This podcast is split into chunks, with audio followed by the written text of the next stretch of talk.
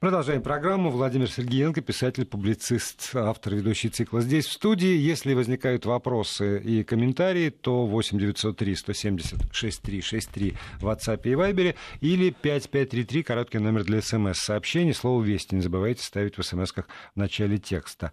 Э, если вы хотите посмотреть, что происходит в студии, то заходите на сайт радиовести.ру, там есть э, кнопка видеотрансляции, либо используйте приложение Вести FM на своих смартфонах, там тоже можно смотреть. Да, и не забывайте, что можно прислать комментарии, ставить лайки в контексте «нравится», тем самым поднимать квоту любимой передачи.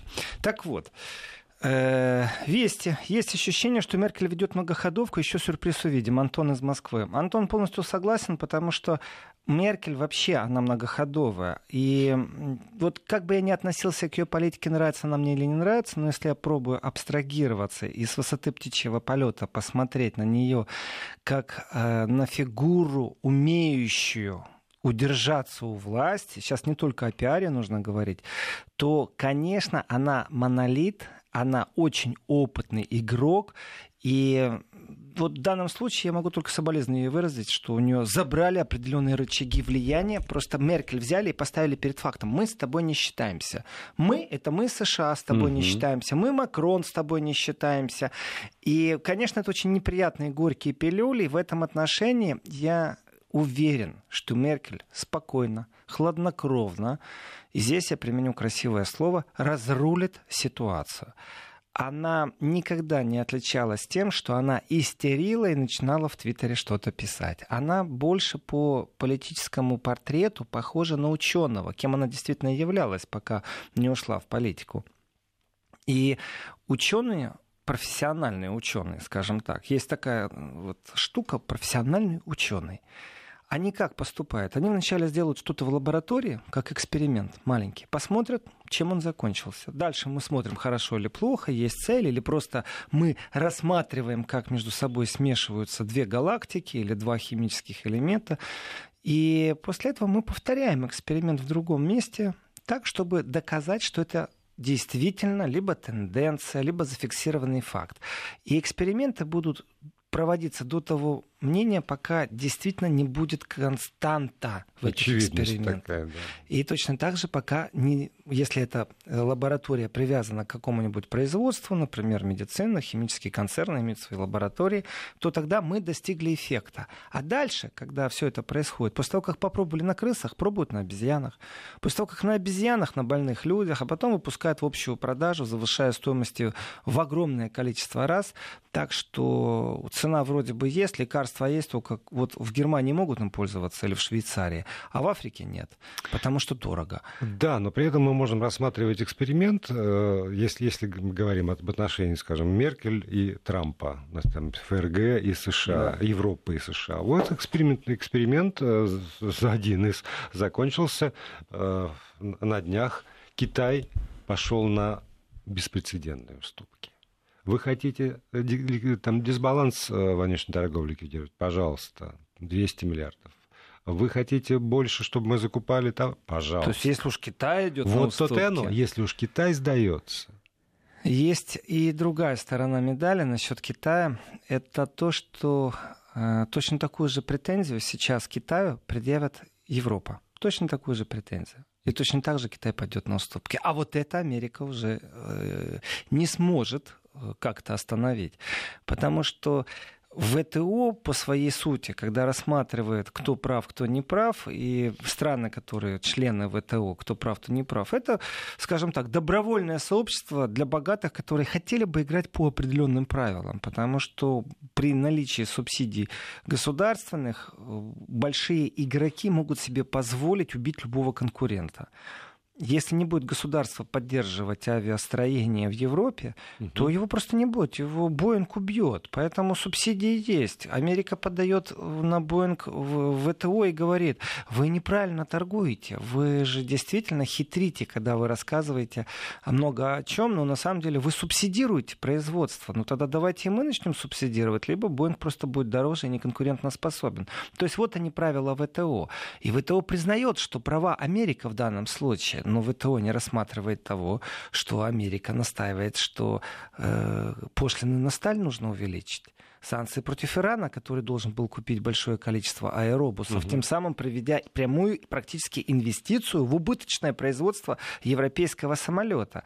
Государство может сдаться или играть дальше. Но большой капитал, он не выдержит напряжения, если другой большой капитал будет иметь помощь государства. В этом отношении даже есть какая-то определенная красота в этих разборках между двумя э, вот такими огромными концернами, конкурентами, как Airbus и Boeing. Ну давайте честно, если объединиться Airbus и Boeing, э, российское самолетостроение может с ними конкурировать? Да нет. Только если государство скажет, так, все, этих нельзя, на внутренних перевозках используем наши самолеты, потому что нам нужны наши рабочие места. Это очень хорошо, что вы нам все время даете технологии по бросовым ценам, но потом получается, что мы просто сырьевой придаток. Потому что невыгодно инвестировать, если нет рынка сбыта в новые технологии, в ту же атомную электростанцию, которая может быть на плаву. И в этом отношении энергию продавать точно так же надо, как и место в Фейсбуке. И капитализация Фейсбука, она не может происходить, если не будет поставки энергетики. Здесь Россия очень даже конкурентно способна. И а, даже законодательница МОД в каком-то контексте на территории всей планеты. Меркель в своем политическом шпагате, вот до паузы, до новостей, я говорил, что есть несколько путей и разновидностей. Представьте себе, что действительно корабль рвет и мечет, кормчего сейчас нет, и вот два самых крепких человека пробуют натянуть паруса. И один на запад тянет, это Макрон, второй на восток, это Меркель. Если они находятся как единое целое в спайке, тогда найдем компромисс, и как-то все, ситуация перекошенная, поштормит, поштормит и перестанет. Но вполне возможно, и здесь э, даже не политический контекст важен, а просто э, взаимоотношения внутри Европы, они еще ну, не настолько, как показал исторический процесс, сильны. Великобритания же никого не унизила тем, что она вышла из Европы. Никого. И, это и, ее и право. даже пообещала вот это вот на, на Софийское метро должны были деньги. Мы, мы дадим, да, дадим. Да. Только пусть, сами, сами. Пусть строят вот мы там... сами теперь хотим. Да. А теперь вопрос. Вот если Великобритания, держава, которая вышла из Евросоюза, говорит, что мы посчитали это правильным, мы имеем право на это, и мы вышли, то почему, если это захочет сделать Польша, Чехия, Греция, Германия даже, если захочет сделать, то сразу вина будет, что вот против европейского единства виноваты Россия, русские. Почему? Почему, если Великобритания, то это нормально, а если кто-то другой, то это уже происки России против Объединенной Европы. А кто сказал, что Объединенная Европа в контексте экономики, вот то, что Трамп сейчас делает, он навязывает разговоры тет-а-тет. Ну, а, а есть... будет именно в сторону русских? Брошено. Так уже говорили. Дело в том, что ярлык о том, что евроскептики поддерживаются Россией, это практически э, свершившаяся вещь, которая существует в инфопространстве. Уже если вы евроскептик, то вы обязательно прорусский, пропутинский. А так тогда это... Тереза Мэй это просто вот, кормится с руки. Ну, у меня иногда такое ощущение, что я понятие прошу, логики прощения, находится в состоянии затуманности. Притом не Андромеда, а вот здесь, на нашей планете. И вот что Меркель, что Макрон, что Китай в данном случае. Ведь все вот с новыми вызовами должны справиться. Ну вот идет процесс, просто идет процесс. Брожение, шторм, называйте как его хотите. В политическом пространстве, в экономическом. И Китай, как вы, Владимир, говорите, пошел на уступки. Э, возвращаясь к ВТО, возвращаясь к Германии и Франции, вот все то же самое сейчас скажут о том, что у Китая точно такой же дисбаланс пропорциональный в, в товарах и во многих других mm-hmm. вещах. Вот известно, что Китай скупает все. Вот все, что лежит, Китай скупает. Если активы принадлежат российскому олигарху, то это плохо. А если китайцам, то об этом никто не знает. Вот так примерно оно выглядит. Китайцы очень эффективно, агрессивно в любые дыры влазят, в том числе и в информационные. Вы попробуйте купить сегодня лицензию или создать лицензию на вещание в теле или в радиопространстве в Европе. В любой стране. Это достаточно тяжелый вопрос. Да, есть интернет, я понимаю. В России тоже есть некоторые СМИ, которые только в интернете существуют. Да, есть. Китай, идя на уступки американцам, точно так же пойдет на уступки европейцам. Так не будет, что он вот американцам пошел на уступки, а европейцы начнут руки выкручивать. Ну, не будет так. И европейцы тоже эту игру прекрасно понимают. Но опять же, когда США общается с Китаем, им нужен посредник в виде Европы в этих разговорах? Нет. Это вопрос риторический. Им никто не нужен в этих разговорах. Когда Европа разговаривает с Китаем, она должна оглядываться, оборачиваться на то, что скажет США. Когда Европа разговаривает с Россией, когда Европа разговаривает с Ираном, она должна оборачиваться, оглядываться, чтобы ее не отдернули, чтобы санкции не вели. Ну а когда Европа разговаривает с США, собственно, я этот китайский пример привел к тому, что э, Китай пошел на все уступки Америки, и Европа пойдет на любые уступки Америки. Потому что... Давайте рассмотрим этот вариант. Силки. Давайте. Ну, вначале э, замечательная э, фраза с хорошей глубокой иронии. Фрау Меркель железная, знак вопроса, но это же неудобно после каждого дождя или росы она станет ржавой. Я вспоминаю немецкого юмориста, который прошелся по Меркель, когда она разговаривала, только появились лампы LED, вот эти, которые особо сберегаемые, оберегаемые, которые энергию не тратят. LED тоже, да, аббревиатура сокращения. Ну, самые-самые mm-hmm. современные лампы, которые дают простой свет. Вот я не знаю, как как это, как по-русски? это по-русски? Ну, вот ЛЕД для меня они, я возьму uh-huh. эту аббревиатуру, но я объяснил смысл, контекст. И Меркель встречалась э, с промышленниками, с учеными, и вот говорили об этом. И тут Меркель вдруг говорит, вы знаете, очень все у вас хорошо, но они очень мало света дают. И нужно так вот там вот приглядываться, нужно, чтобы что-то увидеть, там вот иголку в нитку вставить. И по, прошлись по ней юмористы очень сильно. То есть представьте себе Меркель, которая вечером после работы в канцлерамте, как канцлер приходит домой, снимает чулки и начинает их штопать. И вот как только по ней не катались в этом отношении. Но ведь на самом деле за иронией скрывалось совсем другой контекст. И производство вот этих энергосберегающих ламп, конечно, очень выгодно, когда оно в Китае, а продавцы, спекулянты, ну или назовем это среднего предпринимателя, покупают, перепродают, покупают, перепродают, при том, что такое количество интернет-доставок, главное не превышать таможенную квоту, когда ты будешь наказан, можешь напрямую в Китае заказать. Ну, будет идти там два месяца или три, в конце концов. Ну вот Китай старается, чтобы шло не два-три месяца, а, например, две недели. Нужно и железную дорогу, и вот как mm-hmm. Россия нитки газа строит, чтобы, если сбой в одном месте, чтобы в другом можно было пополнять. Вот точно так Китай транспортные строит нитки. А сейчас усиленно разговор автопрома. А только BMW занималась электромобилями как перспективным направлением на территории Германии. Они раньше всех начали, они запустили. И да, в Германии есть э, стоянки, где бесплатно можно поставить, во-первых, парковка бесплатно, важный момент. Во-вторых, бесплатно заряжаешься этой электроэнергией. И вот появился американский конкурент в виде просто машины, которые ездят на электричестве. Я сейчас не обсуждаю хорошо, плохо, плюс, минус, электричество. Нужно, чтобы запустить, то электростанция должна работать, что там энергетически все по-другому. Нет, не в этом контексте, а в другом. И вот немецкий автопром говорит, дорогая товарищ канцлер, прям порта Геноса, у нас большая проблема. Дело в том, что в стране полностью отсутствует производство правильных аккумуляторов.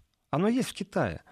И Китай с удовольствием нам поставляет эти аккумуляторы. Если мы не поставим свой завод от аккумуляторов, то тогда весь автопром будет зависеть от китайцев. Весь немецкий автопром, представьте себе, через 25 лет так и перейдут они на электричество. Но аккумуляторов нет. Поэтому это нужно начинать уже строить сегодня собственные аккумуляторные заводы. Это очень важно. Вроде бы не имеет отношения к чипам, каким-то другим технологиям, но эта технология тоже важна. Скорость зарядки, скорость разрядки аккумулятора, вес, в конце концов, и срок, сколько он сможет проработать, этот аккумулятор. Инвестиция небольшая, полтора миллиарда. А нет понимания, зачем. Автопром понимает, вот BMW понимает, они говорят, давайте мы сейчас все автопромовцы сбросимся деньгами, и построим, наконец, завод собственных аккумуляторов. Нету, создадим. Нет у нас каких-то ноу-хау, технологий, нет у нас людей, которые из науки нам все это сделают. Создадим, ну, потратим 10 лет, но у нас будет свое. Абсолютно правильный шаг, прагматичный. Но пока они построят, они будут покупать у Китая. В тот момент, когда они построят, они у Китая больше покупать не будут. Значит, Китай должен что сделать? Людей уволить, которые работали на заводе. Но пока будет только наращивание этих мощностей. И в конкуренционной борьбе раздастся голос из-за океана. Америка скажет, друзья, а вы знаете, э, мы пришли к выводу, что производство аккумуляторов это очень хороший рынок, и, в принципе, мы теперь говорим так. Вы, европейцы, должны ввести на китайские аккумуляторы пошлину 25%. Ну, для того, чтобы они могли с дорогими американскими калькулю... э, а, аккумуляторами сравниться. И вот и в этот момент что сможет, если это произойдет, предложить Меркель? Представьте себе, что это завтра произошло. Она не сможет ничего предложить. Она опять возьмет паузу, будет говорить общие красивые слова. И в этом отношении, опять же, я вернусь к поднятию эффективность топ-менеджера предприятия с ограниченной ответственностью под названием Федеративная Республика Германия. И здесь я сейчас подойду к этому вопросу. Один из комментариев, не вижу, где он и как, но звучит, к сожалению, не могу имя прочитать, потому что потерял, но я помню точно, что я читал. Я думаю, радиослушатель знает, что это от него вопрос пришел. А не уйдет ли Меркель сама? Э, тяжелый вопрос, очень тяжелый. Сегодня она не уйдет, и завтра она не уйдет. Она именно как человек э, науки попробует проэкспериментировать. И именно тот шаг назад, который она делает для того, чтобы сделать два шага вперед, links, einmal rechts, so man tanzt ламбада. Ну, шаг налево, шаг вправо, так танцует ламбаду. Э, будет вести э, вот эти воздушные потоки, финансовые потоки куда-то там вперед в будущем. И вот здесь Меркель проведет эксперимент. И если этот эксперимент увенчается успехом, она останется у власти. Я к ней в этом отношении отношусь не как к железной леди, абсолютно нет, как к профессиональному аппаратчику больше, который умеет управлять аппаратом, который умеет вести подковерные игры, который умеет партийные игры, взывать к дисциплине жесткой внутри партии. Ведь внутри у Меркель тоже большое недовольство. Как ей в этом мире жить, в этом мире боли, в этом мире скорби, где с ней, как с политиком, к сожалению, перестала считаться в первую очередь США. Конечно, она должна ярко выраженно сейчас заняться своим пиаром. Первый шаг – это визит к Владимиру Владимировичу в рабочем темпе, который, как вы, Владимир, решили сравнить в самом начале прошлого часа с визитом в США. Высмеивали Меркель, что она точно так же коротко прыгнула? Нет, не высмеивали. Я очень надеюсь, надеюсь, что Владимир Владимирович с ответным визитом приедет в Германию. Точно так же Меркель сможет организовать приезд очередной глав китайского правительства, это очень важный момент, для Меркель будет, и вокруг этого будет создан опять иллюзион, визион, э, мираж, миракль, как хотите называйте, о том, что она эффективный менеджер, что к ней тоже приезжает. Потому что в первую очередь у Макрона визит США имел элементы шоу. Конечно. Никто не обсуждал, чего там Макрон и как добился что он смог вытянуть, какие слова, например, стукнул ли себя Трамп в грудь и сказал, даю слово бизнесмена, слово президента, слово просто мужика, что мы сделаем. Не было такого. Не было. Многие обсуждали, как он целуется. На-на. Трампа научили, как правильно делать. Вот в этом отношении рабочие визиты, повестка Меркель, которая вот прошла, это два дня. Ощущение такое, что уже вечность прошла, так события засасывают. Э, она свелась к трем вещам. И в одной из этих вещей Меркель является абсолютным просителем. Она вообще не является игроком на поле Иран-Сирия. Не является. То, что она сейчас попробует своим предпринимателям прогарантировать и пролоббировать через весь Евросоюз, это уже процесс запущенный, он есть. Какой он будет в будущем, насколько американцы станут жестко отлавливать нарушителей, тех, кто не хочет танцевать под их дудку, насколько э, немецкий бизнес или французский будут полагаться на слова Меркель, это мы не знаем. Это нужно пожить немножко, чтобы увидеть, что будет происходить. Но ведь есть другая вещь. Ведь если 70 миллиардов Германия должна отдать на беженцев, это огромная сумма, просто огромная, то тогда как сделать так, чтобы их было меньше, и чтобы они еще стали назад возвращаться? И кому она приехала с этим разговором? К Владимиру Владимировичу. Другими словами, если Германия не платит, она оставляет эти деньги у себя и может у себя дома их на что-то тратить. И в этом отношении, э, например, когда она говорила с Трампом, такой повестки не было. С Путиным была. То есть она просит, чтобы расходы Германии было меньше. Это позиция просителя в любом случае. Пункт второй. Украина. Одна фраза она достаточно, чтобы понять, что происходит. Вот всю воду давайте сольем, пропустим через решето вначале и оставим этих пару драгоценных крупинок, которые политики так скупо дарят на пресс-конференциях. Э, не, дело не в том, как только его по плечу хлопают, какие цветы кому дарят, как улыбаются или не улыбаются. Вошла Меркель в диалог с Россией? Да, вошла. Нет больше демонстративной изоляции, нет больше такого понятия, что нет диалога? Нет. Привезла она перед этим, отправила своих двух топ-политиков, министра иностранных дел и министра экономики, который вообще настолько ее доверенное лицо, просто доверения у нее никого нет на сегодняшний день э, в правительстве. Э, в Бундестаге есть непосредственно это ну, председательствующий. А в правительстве это, конечно, Альтмайер Петер который возглавлял ее администрацию. Это очень доверенное лицо. При этом человек озвучил определенные аспекты совместного экономического существования и приехала сама. И она, госпожа э, Меркель, фрау доктор Меркель, Ангела Первая, говорит о том, что минские соглашения остаются единственным форматом разговора. Кто бы что ни говорил, ведь это же волна все время, ах, Россия не соблюдает Минские соглашения, кто бы что ни говорил. Я говорю, что Германия давно могла бы так надавить э, на Украину в прямом смысле слова, что Минские соглашения развивались бы по динамике какого-нибудь космического ускорения не происходит. Она осталась на той же позиции, но ведь она могла и другое сказать. Если ты крутой политик, такой как Трамп, можешь себе через Твиттер позволить что-то, она же могла подготовить почву. Я думаю, на территории Украины это было бы воспринято просто с огромным удовольствием, сказать, ну хорошо, Россия, если вы не понимаете, мы в одностороннем порядке будем что-то решать. Не было этого. Все. А эта фраза является ключевой. Мы остаемся в минских событиях. Значит, она не сделала то, что ожидает от нее Украина, в любом случае она не сделала то, что от нее ожидает США, она вообще ничего не сделала. То есть она подтвердила, что мы на тех же рельсах, которые два года назад. Съездила в Россию, поговорила. Тем самым продемонстрировав свою тоже известную самостоятельность. Пауза. Сейчас мы уходим на новости и рекламу. После этого продолжим программу Еврозона. Владимир Сергеенко здесь. Ваши вопросы принимаются. И еще полчаса сегодня в эфире Вести ФМ программа Еврозона. И, значит, Владимир Сергеенко, писатель, публицист, автор ведущий этого цикла. Кстати, а завтра понедельник. Да, по плану, да? По С 20 плану. до 22 часов по московскому времени еще один выпуск Еврозоны. Ну, а мы давайте тогда продолжать. Когда пауза, уважаемые радиослушатели, радиозрители, а также те, кто в интернете, это, наверное, интернет-слушатели, интернет-зрители.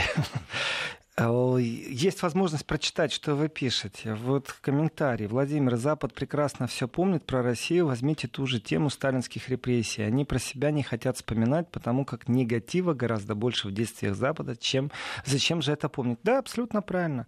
Ну и наша психология так устроена. Мы же сами себя всегда оправдываем. Если мы себя не оправдываем, а себя, ну, скажем, гнобим угу. за то, что мы сделали ошибку или что-то неправильно сделали, то наша жизнь не такая уже счастливая. Мы ходим уязвимые в этом состоянии. Надо к психологу тогда поговорить о том, почему я себя чувствую несчастным и превратился в ослика ИА. Меланхолия вообще такая болезнь специфическая. В этом отношении Запад, конечно же, как и все другие, не только Запад. И э, была проведена, так скажу, спецификация образования. Ведь сегодня дискуссия в Германии безумно высока насчет того, что урок религии нужно вводить насильно конституционно прописано, конституционно не прописано, государство секулярное. Э, если необходимость, ведь кому надо, тут может пойти в церковь. Почему должны? И вот эти вот демократические игры, господи, что кому надо, тут может пойти. Но вы же должны понимать, что если вы ведете религию для одних, то религию для других. Э, момент, это Европа, у нас есть традиции, алло, гараж. И вот эти дискуссии в обществе, во-первых, они важны, что они есть, когда такая дискуссия идет. Во-вторых, она идет уже на уровне действительно ли Министерство обороны должно это вводить. И тогда туда еще, вау, в догонке догнать этику, обязательно посещение концлагерей, просто обязательно. Когда об этом говорили в контексте взаимоотношений с Советским Союзом, с Россией, исторического наследия, ошибок, тишина. А в связи с захлестнувшей волной антисемитизма в Германии, которая имеет место быть, то вот дискуссия пошла, нужна. Э, там же решение э, суда вышло по поводу, как бы рельсы идут. Вот этот случай, то, что в Берлине э, напали на человека ярко выраженного приверженника иудаизма, это типичный случай, ведь проблема есть. И как ее решать? Ну, пусть они решают. Мы будем держать руку на пульсе, будем об этом рассказывать. Но действительно, они не хотят вспоминать многих вещей. И Германия, конечно, не такая наглая, завравшаяся, как Польша или Украина в этом контексте. Историю не переписывает. Э, и даже это уже смешно. Ну, я да и вы, наверное, и все радиослушатели, кто бы мог подумать, что Германия будет нам союзником э, в контексте исторического прошлого. Потому что то, как переписывается на наших глазах история, какие все несчастные, какие все обиженные, то Германия четко понимает, где она совершила преступление в историческом понятии. Так что э, вспоминать они не хотят негатива, который у них был. Но, тем не менее, и говорить они о нем не будут в ближайшее время так сильно, потому что им действительно это не нужно. Страницу перевернули, забыли, пошли вперед. Значит, э, уважаемый Владимир хотел узнать, как местные ФРГ относятся к мигрантам, особенно живущих рядом. Евгений. Евгений, отвечаю, э, иммигранты, иммигрантам рознь.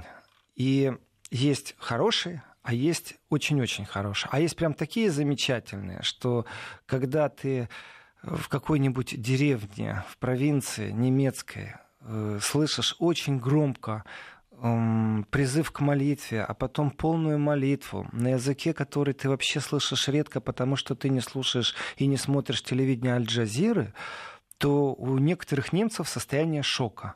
И он не хочет менять свое место жительства, он идет и спрашивает, а как так получилось, что общежитие э, иммигрантов у нас, беженцев у нас на улице? А нельзя так сделать, чтобы это общежитие было где-то там. На другой подальше, улице. На другой стороне улицы.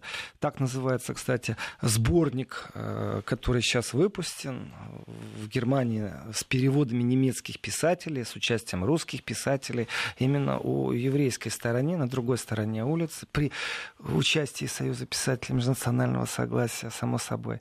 Э, презентация 24 мая. Так что, кто будет в Берлине, узнавайте, найдете информацию, приходите на презентацию.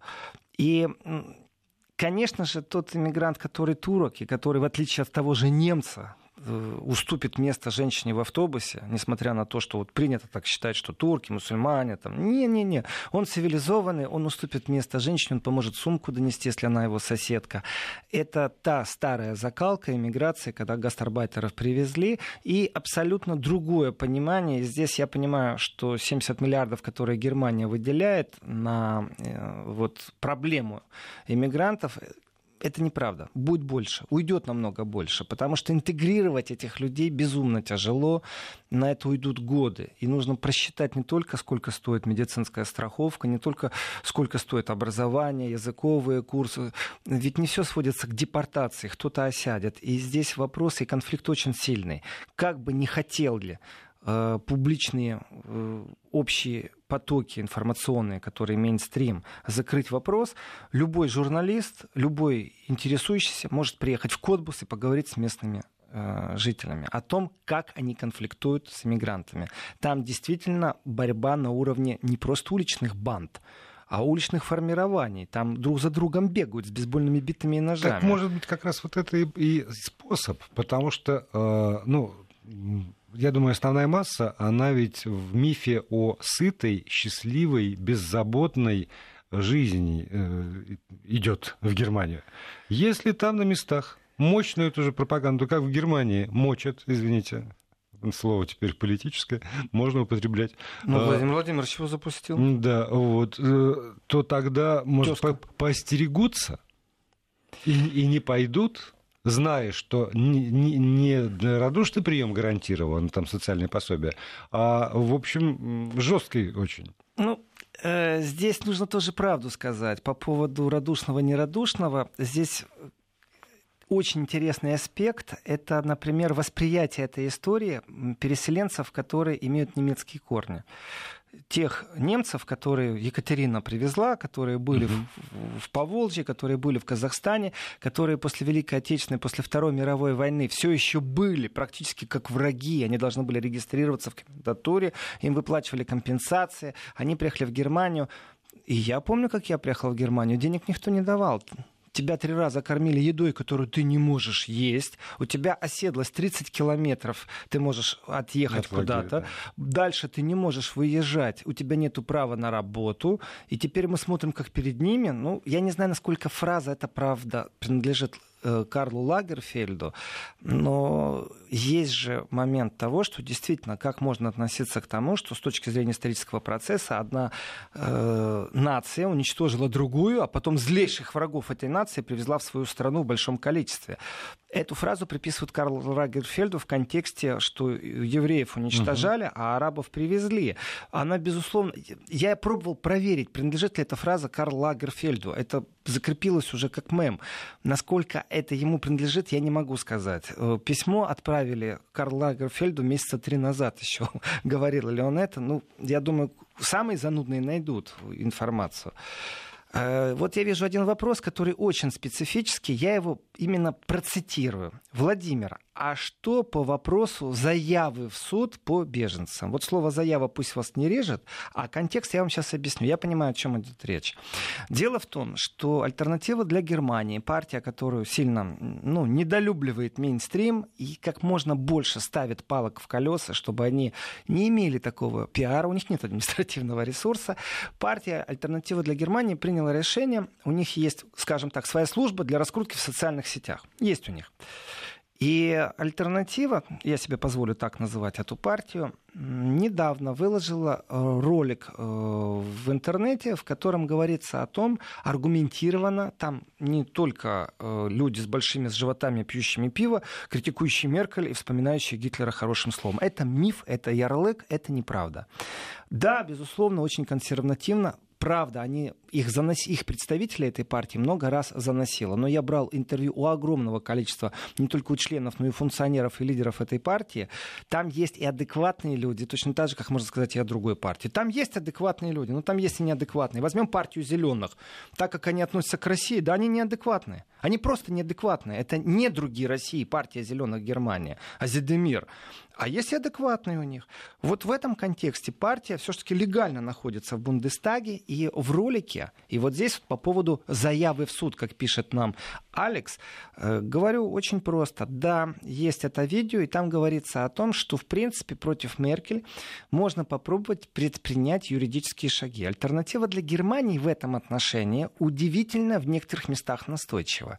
В связи с тем, что ей не дали мейнстримовского потока, она придумала свою технологию. Первое – это вынос мозга, когда есть возможность. Вот здесь я вспомню бездарность поведения тех, кто со стороны России не защищал честь, когда началась Мочилова по системе допинга. Это по Зеппельту. Когда в Германии первые камушки лжи обрушились, которые были преподнесены как правда. В этом отношении альтернатива, она не просто покричала, посомневалась, так, чтобы только в собственных рядах было высказано возмущение подготовить обращение в суд, потом его можно оспорить, довести до Конституционного суда. И если они найдут... И, и, и заниматься продвижением будут другие. Сейчас пауза, и потом продолжим этот рассказ. И всего-навсего 7 минут сегодня остается для программы «Еврозона», но, напоминаю, завтра, в понедельник, с 20 до 22 часов Владимир Сергеенко вновь в эфире Вестеев. Так, я немного укорочу сообщение э, нашего замечательного номера 79623 дальше не скажу.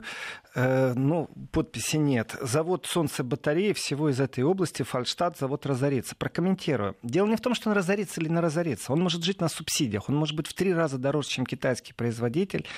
Он нужен для того, чтобы немецкий автопром не зависел от китайских батарей. Вот о чем разговор. Они боятся зависимости.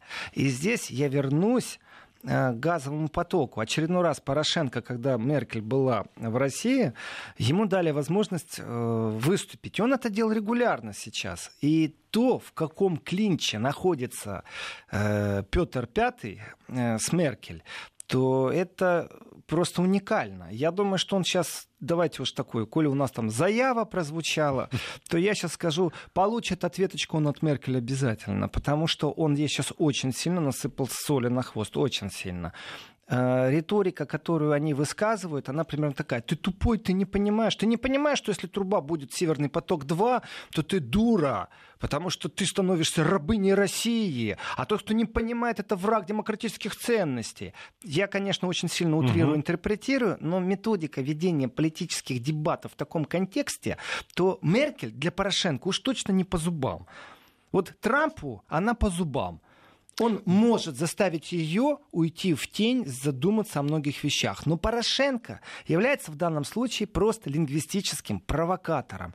Это к добру не приведет в первую очередь Порошенко. Очень может быть, что вот эти высказывания и там и все, что как мы говорили по поводу Минского процесса, только потому, что тот же Порошенко абсолютно уверен, что у него есть э, защитник там, против, и против О, которого нет приема. Вот, вот и все. Эта мысль все время есть. Но марионеточные государства, которые не имеют суверенитета, они, мы их можем понимать, например. Скажу, я понимаю Литву, почему Литва разрешает, чтобы там танки стояли. Я понимаю, почему она батальоны натовские приглашает. Это деньги. Боится Литва, что Россия нападет? Ох, Россия такая страшная, придет, скушает эту Литву, да? Бред. Э, Украина Боится? Да, боится. боится. И аргумент в том, что Россия нуждается в трубе на Запад, поэтому терпит вялотекущие события в Донбассе, которые каждый день уносят человеческие жизни. И как только появится альтернатива этой трубе, Россия больше не будет терпеть. Россия не трубу, а Россия может сделать принуждение к миру такой страх есть политический. И в холодном просчете Э, тоже он должен присутствовать. А вдруг Россия действительно перестанет играться в эти игры ваши? Вы с минским форматом не можете справиться. Вы так красиво умеете разговаривать. Эффективность где? Украинцы гибнут. Поэтому вот за этим всем красивыми словами, за пропагандой, ведь есть люди, которые не воспринимают слова, которые смотрят на факты. И рассказывать о том, почему и где не сдвинулось, сколько угодно можете винить Россию. Э, поговорите друг с другом. Донецк поговорит с Украиной, договориться об амнистии, что очень важно, потому что на сегодняшний день повестка не изменилась. Им предлагают безоговорочную капитуляцию, потом суды, и у вас дальше будет определенная схема. Маршрутная карта выглядит так. Ну, не нравится тебе в украинской тюрьме, да? Так давай, брысь отсюда, живи там где-то. А почему человек должен оставить свой город, свою деревню, свой дом, своих родственников, своих друзей, свою потому улицу? Что, потому что не вписываешься. Не вписываешься. Ну вот альтернативы нет вроде бы, как думает Украина. И она говорит, вы как только вторую трубу поставите, и здесь она делает ошибку. Акцент на том, что Россия больше не будет заинтересована в транзите через Украину, Путин же красиво ответил. Экономически будет целесообразно. И Меркель, нужно тоже сказать, сколько раз она расшаркалась и сказала, что у нас не дружба, она могла сказать, у нас диалог с Россией. А она же, да, у нас диалог. У нас будущие проекты. Мы вместе, мы должны там. А она говорила, у нас много разногласий, у нас много разногласий. Она такое ощущение, что она кричала туда, через океан. Ау, я тут не дружбу привела делать с Меркелем, э, э, с Путиным. Я здесь для того, чтобы э, поговорить она продемонстрировала, что она может с Путиным говорить именно большому дяде Сэму. Она это продемонстрировала. И в этот момент э, Порошенко сыпет ей соль и начинает рассказывать о том, что она чуть ли там не предатель европейских ценностей, если Северный поток-2. Ну, такая истерика. И при том это же не первая публикация, при том Порошенко в этом отношении по ключевым СМИ Германии, э, я так скажу, он в, в медийном потоке присутствует, вот эти фразы. Максимально давится эта информация информация э, в мейнстриме, но она есть. Ее не услышать невозможно. Значит, визит фрау Меркель э, не что иное, как отвлечение РФ от истинных намерений Запада. Приехала, разведала и уехала. Насколько ФРГ суверенна в принятии самостоятельных решений в пользу Германии. Э, я так скажу, наблюдая за Меркель как за политическим деятелем и вообще за Германией, я скажу, что я бы не доверял этой стране. В случае с Украиной ярко выраженно был кидок. Обещали много, поставили свои подписи, ничего не сделали. Потом красиво выкрутились. А потом просто забили на ситуацию. Не интересует их это. И здесь я согласен, что отвлечение России тоже может быть, потому что тогда они очень сильно отвлекали внимание Януковича и команды Януковича и делали вид, что они не понимают определенных вещей. Это была определенная игра далеко не в интересах в России, скажем так. Ну, Но они никогда не играли в интересах конечно, России. Они в своих интересах и играют. здесь вот решение в пользу Германии, присутствует ли у Меркель? Да, присутствует, честно говорю. Меркель работает на пользу Германии, на пользу Европы. Она фанат все-таки этой идеи большой Европы.